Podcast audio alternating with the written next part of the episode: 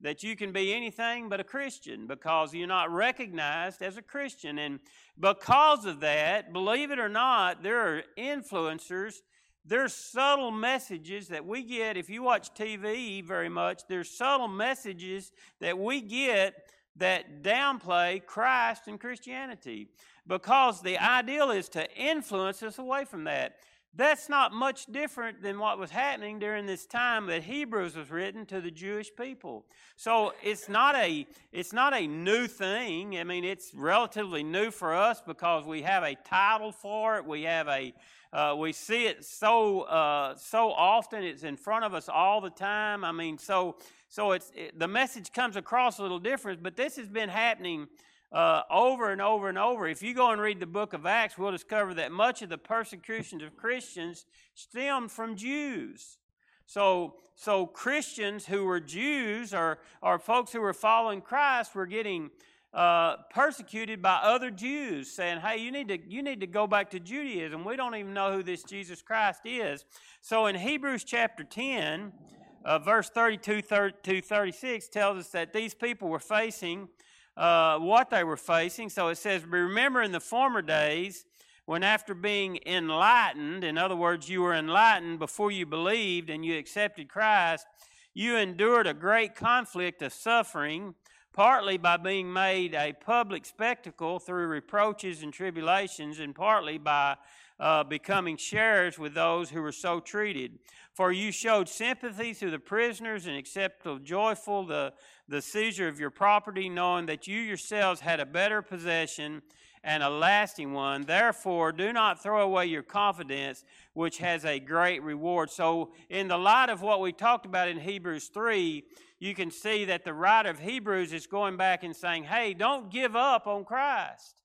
Uh, don't, don't give up. Let's face it, we, you've got to get up uh, uh, and and get, uh, get a cough next to influencer, and you got to look at them and really measure against what they're saying against what Christ says. That's what the writer of Hebrews is saying. He's saying, hey, remember what Christ has said, remember what you've done, and begin to measure that beside the influencers because during this time there were good influencers, there were bad influencers, there were godly influencers, there were ungodly influencers. And the question is, what influences you?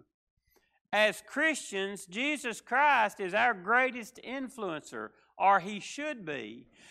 so, uh, how, does, how does the world influence, or what influences you? And this is my first point this morning he influences who we are. Verse 1 back in uh, uh, Hebrews chapter 3 says, Therefore, holy brethren, partakers of heavenly calling, consider Jesus the apostle, uh, the apostle, the high priest of our confession. Have you ever heard somebody say, well, that person's under the influence? If, if we say that, we, we usually think they're intoxicated uh, of some way, maybe alcohol or some other uh, mind altering drug. So uh, in our culture, while drugs are things that influence people, there are many other things that influence people and impact our minds and impact our way of thinking. Along with those lines of, of, of being a being under the influence. You know, the Bible says, do not be drunk on wine, but be filled with the Holy Spirit. I think that's interesting because if what the illustration that they're using there is, you know, if we take some kind of uh, intoxicant, whether it be alcohol, whether it be some kind of drug, it affects our whole body. Our speech, our thought, our walk, our talk. I mean, everything we do. And so uh, the, the Bible is saying, hey, be filled with the Spirit, and it'll affect every part of your body your speech, your walk, your talk, your thoughts. It'll, it'll, it'll, it'll affect all of those things. so so that, that's what should influence. And if, if we want to get uh, if you don't get all distracted today, you go and start looking at different platforms and all the different influences, and you can have a multiple different ideals about sermons and songs and political statements and cultural beliefs and religion and Christ, and you can find all of these different things. So I asked you a while ago, what what influences you? Now I said if if you are if you are offended by me talking about liberal media you're impacted by liberal media. You ever think about that? If you said, oh, keep your opinion to yourself, I think they do a good job. Well, right or wrong, they, they are influencing you. Because if they're not influencing you, you'd say, Boy, I, I think that's right. Not because I said it, because you'd say, No, I think that's probably right. But if it if it offends you, so so think about this. If somebody is talking about anything and you wonder what influences you, if it really gets under your skin, the reason is it has influenced you, whatever that person's talking about. Now, I'm not saying that's good or bad. You know, somebody may say, I think uh, the Bible's a hoax and, and God's a myth and Jesus Christ never existed. And that gets under your skin. You know why that got under your skin? Because the Bible and God and Jesus Christ has had an influence on you. So you're offended by someone who gets in your business of what influences you. So again, I want to ask you, what influences you? And today, I mentioned this measuring what God said up against what we're influenced by. I'm going to throw a preacher's name out there I had before. I had a, and this is an illustration I want you to understand. I had a man in our church, and it was this church. And he's not here. He he's not left because he was mad or anything. So don't try to read anything into anything I'm gonna say. I said something about Joel Osteen one Sunday. I think he's a false prophet. I do with with all my heart. And and I, I think that because of a lot of things I've heard him say, a lot of things I've watched about him. One of the biggest things that I've mentioned every time is he he got on the news and said he thinks there's multiple ways to heaven, and who is he to try to influence somebody else? He's a preacher that has a huge platform. That's who he is. If he's a man called by God and he's measuring what he says against God to influence others, but he's influenced them against God's word. Now, if that offended you, it's because Joel Osteen has, has an influence on you. Here's what this guy said I don't know why you said something about him. I've watched him. He's a pretty good guy and he's a good preacher. So, so I said, well, he is a great speaker. If he wasn't a great speaker, he wouldn't have 100,000 members, however many members he's got. I mean, if he wasn't a great charismatic type guy that people are drawn to, uh, he wouldn't be where, he at, where he's at socially today. But just because he has this huge following and this huge church, doesn't mean that he's got that he's influences the way God would have. Now, you may say, "Who are you to judge?" Well, I'm not judging him. I'm putting what he says up against what God's word says. Well, that's just how you interpret it. No, you don't have to interpret God's word. Jesus says, "I'm the way, that I'm the truth, and life. No one comes to the Father except through me." That's the only way to heaven. That's not my ideal. That's not a Baptist ideal. That's not a, a, an ideal that we have to twist God's word around. He said there's one way to heaven, and that's through Jesus Christ. And if you have a prophet or a so-called preacher or whatever stand up saying, "Hey, there's many there's many roads that get you to the same destination," well, that goes against God's word, and you can say, "Well, that's that's not true." We could I could spend the rest of our time right here Somebody say amen if you believe God's word in that area. One of the things that's happening in the book of Hebrews when it's written, there's a lot of name dropping. I don't know if you caught this when we read it, but, but here's what's happening. Remember what the Jewish people are doing? They're telling, they're telling Christians to come back to Judaism. They're saying, get rid of that, that Christianity talk, get rid of the Jesus Christ talk, and come back to Judaism. Did y'all caught the name they dropped? They drop Moses' name. And they keep saying Moses, you know, Moses is, is the one. Moses had a good name. And in the Old Testament, Moses' name is tied to the law. And, and what are the Jews doing? They're trying to fulfill the law. So, so Moses' name is tied to the law. And, and even in the New Testament, it refers to the commandments or the, the law of Moses. So these Jewish people, they, they're saying, hey, Moses brought these Ten Commandments down from Mount Sinai. Moses did all of these things. He wrote the Pentateuch, which is like the first five books of the Bible. Moses did all of these things. Moses delivered uh, plans for the tabernacle. Moses uh, took the uh, Ark of the Covenant to the tabernacle. They're name dropping Moses. Moses is a key figure to them. So, so when they came up and they're trying to influence these others, they keep saying, hey, remember what Moses did. Remember what Moses did. Remember all these things about Moses, yet they were enemies of Jesus Christ and they never accepted Jesus Christ. So, so they honored Moses, but they dishonored Jesus. So, therefore, in verse 1, we read the words that the writer said, Consider Jesus. So he's talking to the to the Jewish people and especially to the Jewish Christians that are being persecuted. He, he says, Remember Jesus. Consider Jesus. Keep that, that ideal on your mind. Therefore, holy brothers who share in the heavenly calling, fix your thoughts on Jesus. See, their thoughts were on Moses, and they're trying to influence others about Moses and saying, Come back to the law. You know what the law is. Now, Jesus Christ came not to abolish the law, but what? To fulfill the law. The law points our sins out, but the law can't save us. And the Jews are saying, hey, come back to Judaism. Let's keep the law and get to God. And Jesus Christ comes and says, you know what? I've came to fulfill the demands of the law, which is what? There's got to be death for the payment of sin. There's, there's, there's no way we can reach the law. So Jesus came because there has to be an atonement, a sacrifice made for sin. And God said, No longer am I happy with the blood of animals. And Jesus fulfilled the law in becoming the sacrifice. So Jesus fulfilled what Moses was teaching. So when we read this, read this verse, chapter 1, I mean, chapter 3, verse 1 through 3 again. Therefore, brothers, fix your eyes or fix your thoughts on Jesus, the high priest. He was the faithful one. Uh, just as Moses had been faithful to God, Jesus Christ came. He was the faithful one. And Jesus has been found worthy of greater honor than Moses.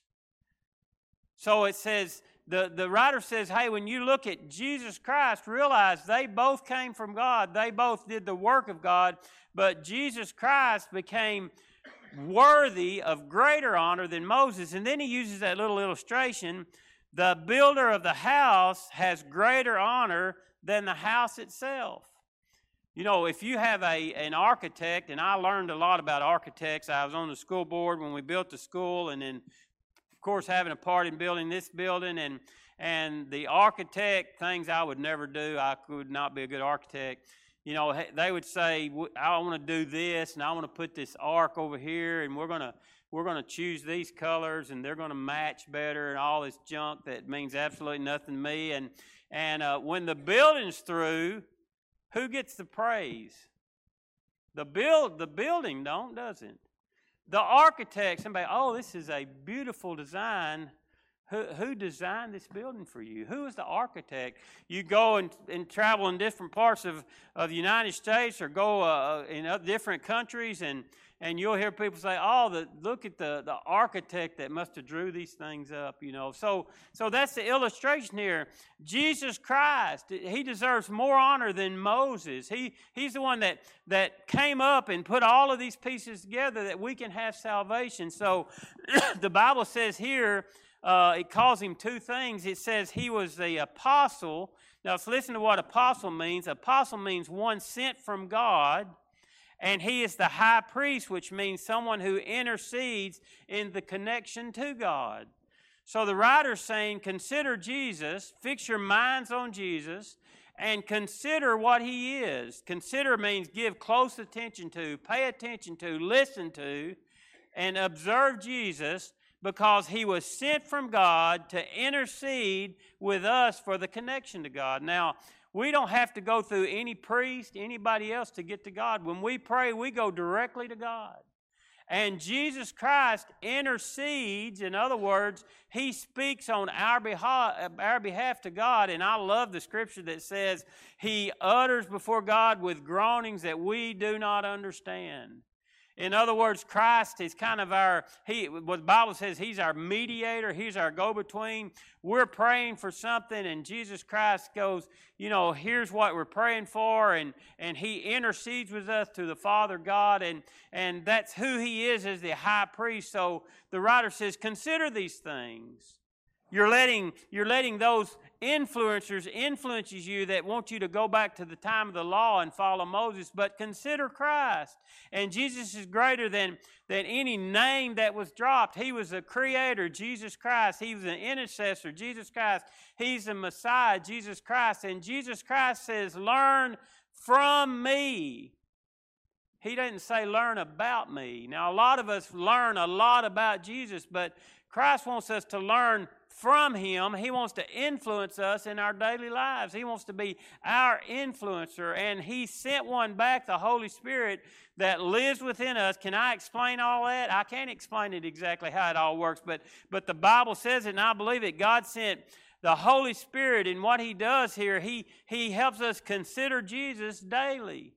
If we'll go to the Holy Spirit, He'll, He'll help us consider Christ. He'll help us understand what Christ, He'll want to influence our decisions, our walk, our talk, all that you do. And when you know, when you're following Christ, be a follower. When you have a someone that is a bad influence, we would say, if we have someone whose whose influence is of negative, we need to unfollow them. Now, if do any y'all don't have to answer this. Do any of y'all have folks that that you get aggravated with and you don't like, but you don't want to unfollow them? Why? Well, you don't want to hurt their feelings, and they're going to see when I unfollow them. Well, consider this. Maybe you can unfollow them, and they can say, "Whoo, he don't agree with that. he just dropped me off his friends list." There's so many terms. I uh, heard one this morning, ghosting. You know, she's been ghosting us. Okay, Casper the friendly ghost. That's all I got for you. But you know, all of it, ghost them. You know, ghost them if you have to. Drop them if you have to. Unfollow them if you have to. But when we understand what Christ is, when we understand who the influencer is, what we say will be different. How we respond will be different. Who we let influence us will be different. All of those things will make a difference in our lives. So I want to ask you this morning where we're going to close uh, who's influencing you? There was a book written. that Shepherds were eating breakfast outside of town in uh, G E V A S, however you say that, give us turkey.